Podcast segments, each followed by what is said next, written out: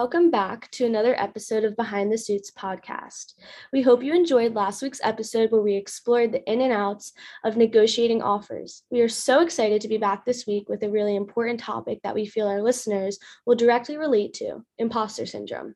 In this episode, we will discuss what imposter syndrome is and how to overcome it. Today, I'm joined with two very special guests, Shreya and Alex, both business school students here today to share how they have navigated imposter syndrome throughout their experience at UF and how they have learned from it and how to overcome it. Alex, Shreya, if you'd like to introduce yourselves, give a brief background of your time here at UF, what you're up to, what you're studying, and anything else you'd like to share. My name is Alex Mugia. I'm currently the president of Young Americans for Freedom. I am the secretary of the First Generation Leadership Program, and I'm the student coordinator at Incubate Debate. Um, I'm pretty involved with stuff like TAMID, but also Alpha at UF, and I love being involved with the Hispanic community and the business community as well. Awesome. My name is Shreya Dandikala. I am a master's student studying information systems with a concentration in data science. Uh, I also did my undergrad at UF, so I was a double degree information systems and psychology major and minors in leadership and international studies. So a little bit all over the place. And during my time at UF, I was also really involved on campus, um, specifically really involved with Actualize, which is a organization focused on emotional intelligence um, as well as the Florida Leadership Academy, and also still currently involved with the Heavener International Case Team. So, yeah, really excited to, to talk about imposter syndrome today. Great. Thank you, everyone. Excited to have you here today. So, before we get into some of our questions, a few statistics 98% of professionals, especially women, experience what they call power gaps, such as imposter syndrome, which is defined as the inability to believe your success is deserved as a result of your hard work and the fact that you possess distinct skills, capabilities, and experiences. Rather, your inclination is to internalize that you got where you are today by other means such as luck or being in the right place at the right time. And that definition is given by Laura Newinski, the COO of KPMG. So, we've defined what imposter syndrome is. Let's talk about what it actually looks like in students our age who are currently taking classes, looking for internships, applying for full time jobs, getting involved on campus. So that brings us to our first question How did imposter syndrome affect your self confidence in the classroom, on campus, in other organizations, or in the workplace? I think chiefly my imposter syndrome mainly arises from um, not really an educational kind of thing, but rather uh, my disability that I was born with. Uh, I am currently legally blind, and although I can never drive a car, uh, that's never really stopped me from kind of overcoming other challenges. Um, so when I first came to UF, uh, there was a lot of adapting, right, from the high school environment, and even though I did college classes at my community college, the classes here at UF were a lot more difficult, especially taking classes meant for third years, since I came in already with my associate's degree. Um, so coming in and meeting that challenge was very tough for me the first semester and for maybe for like a brief week i felt you know imposter syndrome probably hit its peak where i i wasn't really sure i belonged here necessarily um, just because it was a combination of my disability um, the difficulty of the classes and a whole lot of other things. But it definitely impacted my grades but i did bounce back the semester right after. Yeah, and kind of going off of that, I think I experienced a lot more imposter syndrome, um, kind of more professionally and in the workplace. So during my internships, uh, as an information st- system student, kind of have a foot in each pond. Like you have a foot in business, but you also have a foot in tech. And so I never quite felt like I belonged in each bucket. Um, so I would have some very tech heavy internships or some very business heavy internships. Um, and I remember kind of going into a more technical focused internship feeling like I didn't belong because I didn't have that tech background.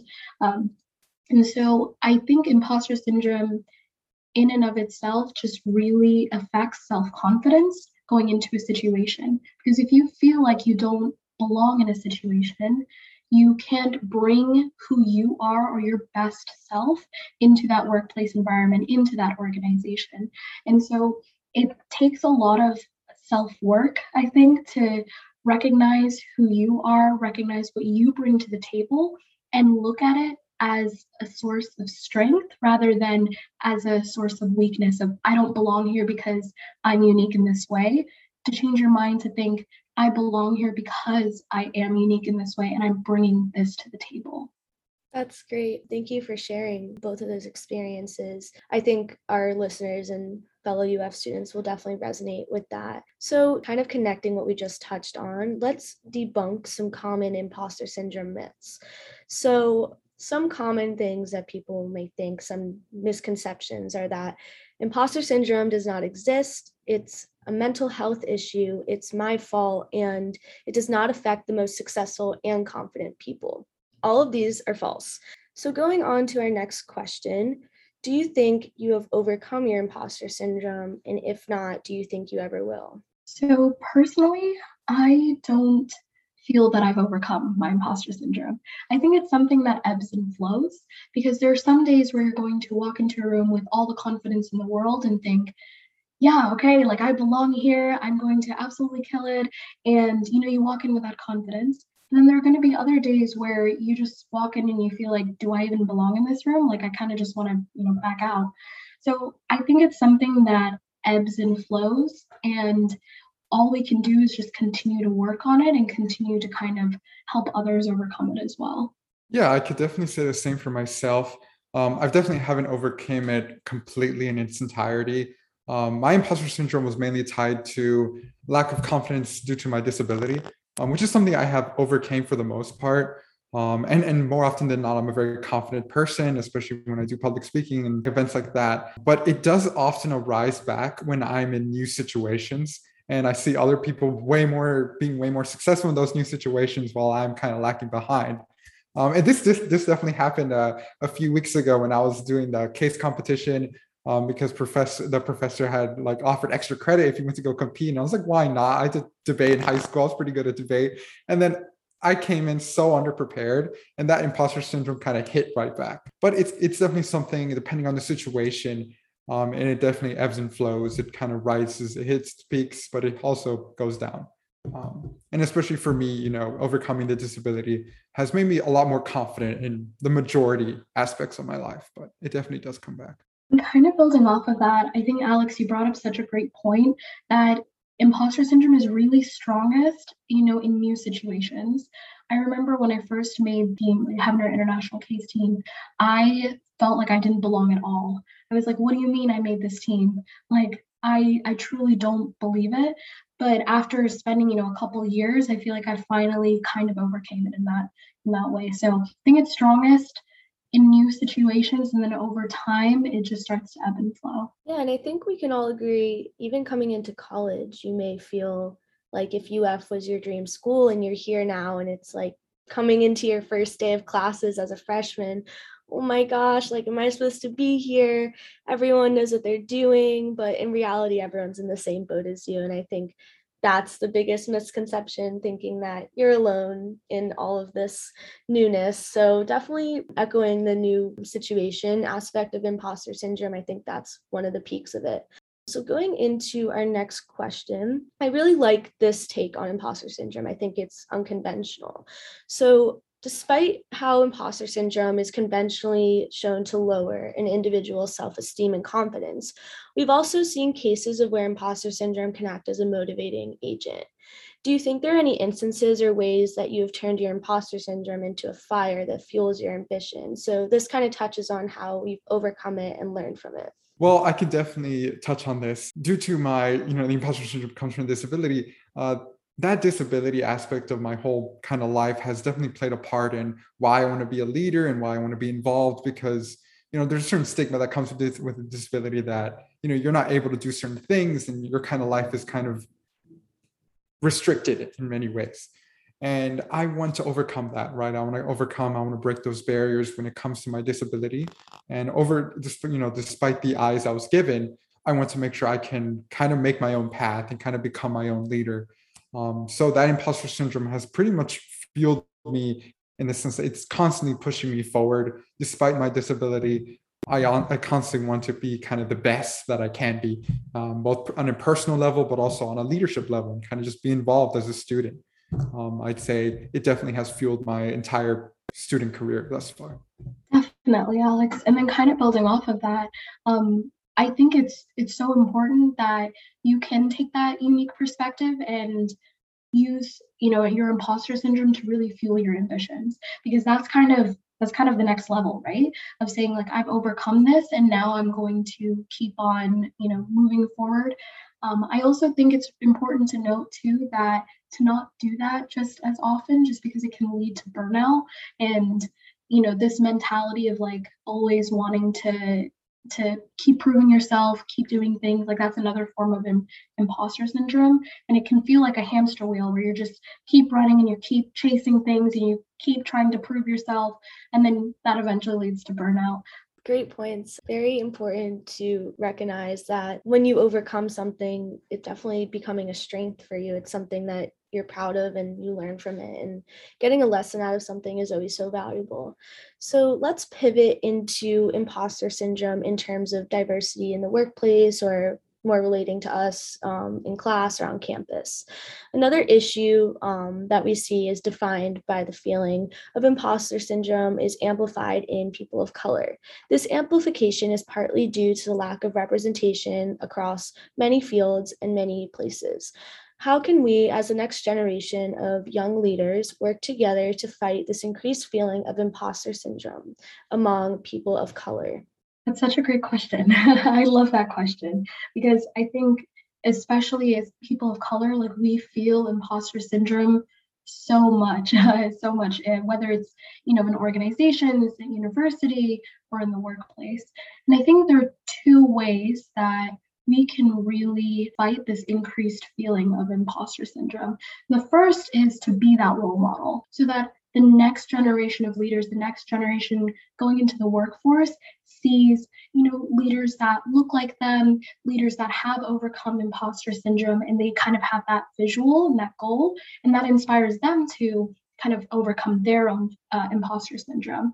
And the second way is to really kind of help and mentor the next generation. So we should take that on um, as leaders, as students who have overcome it, who are now these role models, turn around and kind of give that back and help others overcome their imposter syndrome, whether that's giving them additional resources or offering to mentor them and, and help work through these feelings. Um, I think it's just really important to kind of do both of those things. Yeah, I could definitely say that uh, mentorship does go a long way, whether you're the mentor or you're the mentee in that relationship. Um, it definitely does go a long way in fostering a sense of diversity in the workplace. Um, being born and raised in Miami my entire life, I've always been in a very diverse work setting. Um, but all of this really changed when uh, I took an internship in Washington, D.C. this past summer, um, where I interned under my mentor, James Fishback, who himself is a Hispanic, and he, we're only like two employees in the office. Um, but I went to a lot of social events and a lot of club meetings, and more often than not, I was the only Hispanic in the room. And it often did leave a certain sense of, you know, why am I the only person here? Um, but a lot of it was kind of relieved by my mentor, James, um, who gave me a lot of advice. And, you know, uh, America's constantly becoming more and more diverse as a nation. And that kind of is reflectory of kind of uh, the corporate setting, right? And you, you do see a lot of companies creating like diversity programs. Um, I, a few weeks ago, I applied to a Chase, JP Morgan Chase uh, Hispanic program that they created, which is specifically created to help inspire Hispanic leaders in the finance industry. Um, and it's like a new fellowship they literally just created this year. And a lot of those corporate companies are creating these programs. And I think that's going to go a long way into creating a more diverse workplace um, for future generations in America. I love that both of you touched on mentorship, which leads into our next question because mentorship is so important. A favorite quote of mine um, by a very famous woman is that we're most we're more likely to experience imposter syndrome if we don't see many examples of people who look like us or have our background who are clearly succeeding in our field. So having that strong role model in a field or just in general who's a great person that you look up to is really important in shaping the way that we view things and experience things. So, have you ever struggled to find those role models and support within your industry, within your current environment? Sometimes you're going to find role models who completely kind of you know represent who you are right? I've had internships where um, i've had like a, a, female indian you know managing director who was on my team was working and it was great to see her and great to hear her advice especially you know someone who's in a senior leadership position like turning around and giving that advice to an intern was beyond helpful but there are also going to be situations where, you know, you're not going to find someone who identifies with you exactly. And what I try to do in those situations is find another way to connect with those mentors. There, there are many different identities a person can have, right? Um, so I, I don't only just identify as like you know an indian female like i also identify as being someone who's focused on business in a tech world. That can also be kind of like a a, a minority in a way. And so finding business leaders who inspire me being able to connect with them on that um, and kind of navigating this technical world that I, I don't have that strong of a background in. So there are other ways to connect with people or find mentors um, just by by bonding on things rather than you know pure demographics. I definitely agree with all of that. I think finding a mentor doesn't have to be specifically limited to one part of what makes you who you are. It can be anything that you connect with, and what matters at the end of the day is the connection.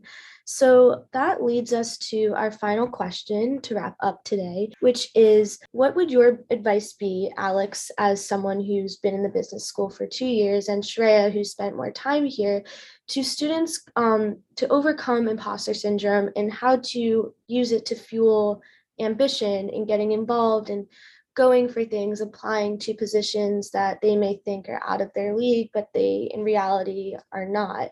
And just keeping the mindset that you are capable of whatever you put your mind to. Yeah, I would say that my biggest piece of advice would be that you're kind of here for a reason. But ultimately, you know, everything will be okay and apply for positions. Don't overstretch yourself. Uh, I, I did suffer burnout in high school, so I definitely tailored my um, university kind of how I apply to leadership positions through that, kind of knowing my limits, but making sure I kind of maximize that limit, right? Um, a lot of it is kind of knowing yourself and having self confidence, but don't overstretch yourself. Um, and it's also good to know that everything will be okay at the end of the day. And when you graduate, you'll look back at these past four years and you'll see kind of an exemplary career, right? Of student leadership, of academics, the connections you made. Just know everything will be okay at the end and you'll be solid. I echo everything that Alex said. That was such a solid answer. But just to add on to that, um, I would say find your mentors right? They can be someone who is, you know, just a year older than you or someone who's like already in the workplace. Like find those people who are going to help you be successful and who are willing to invest in you. Um, excuse me, mentors truly make all the difference in the world and they can really help you navigate something that may seem super challenging at first or something that you might be scared uh, to go into. And also, I would add just push yourself to act. The simple act of, you know, pushing yourself outside of your comfort zone and doing something rather than not doing something is something that, like, I learned while in college and um, has really just, I guess, kind of resonated with me. Like, always choose to put yourself out there and actually take an action rather than being passive about something and you know not acting on it because you never know where opportunities will lead you and don't let yourself be the one thing that's stopping you that's amazing advice. I think the best situations come when you put yourself out of your comfort zone. It's surprising in the best way. So, Thank you so much, Shreya and Alex, for joining us on this week's episode of Behind the Suits. I know I learned so much, and I'm sure our listeners and all of the UF students will really appreciate your experience and the insight that you were able to share today. So, just wanted to plug some of our upcoming CAP events we have our week long series titled Never Too Latte Career Chats with CAPS, where our amazing CAPS will be coming in from every field and major to chat about how you can best structure your career path. RSVP on Hire Warrington for more info. And we have our first CAP Mentor recruitment event. Interested in becoming a CAP mentor? Our first recruitment event of the semester, So You Think You Can CAP, is happening later this week on November 17th. Come and meet the CAPs to learn more about the application timeline and what it takes to become a CAP. And enjoy some ice cream on us. Again, RSVP on Hire Warrington for more information. And as always, feel free to book an appointment with the CAP to discuss and work on anything career related. We are so excited and happy to help. Thank you again, everyone, for coming on to listen to another episode of Behind the Suits, and we will see you next week.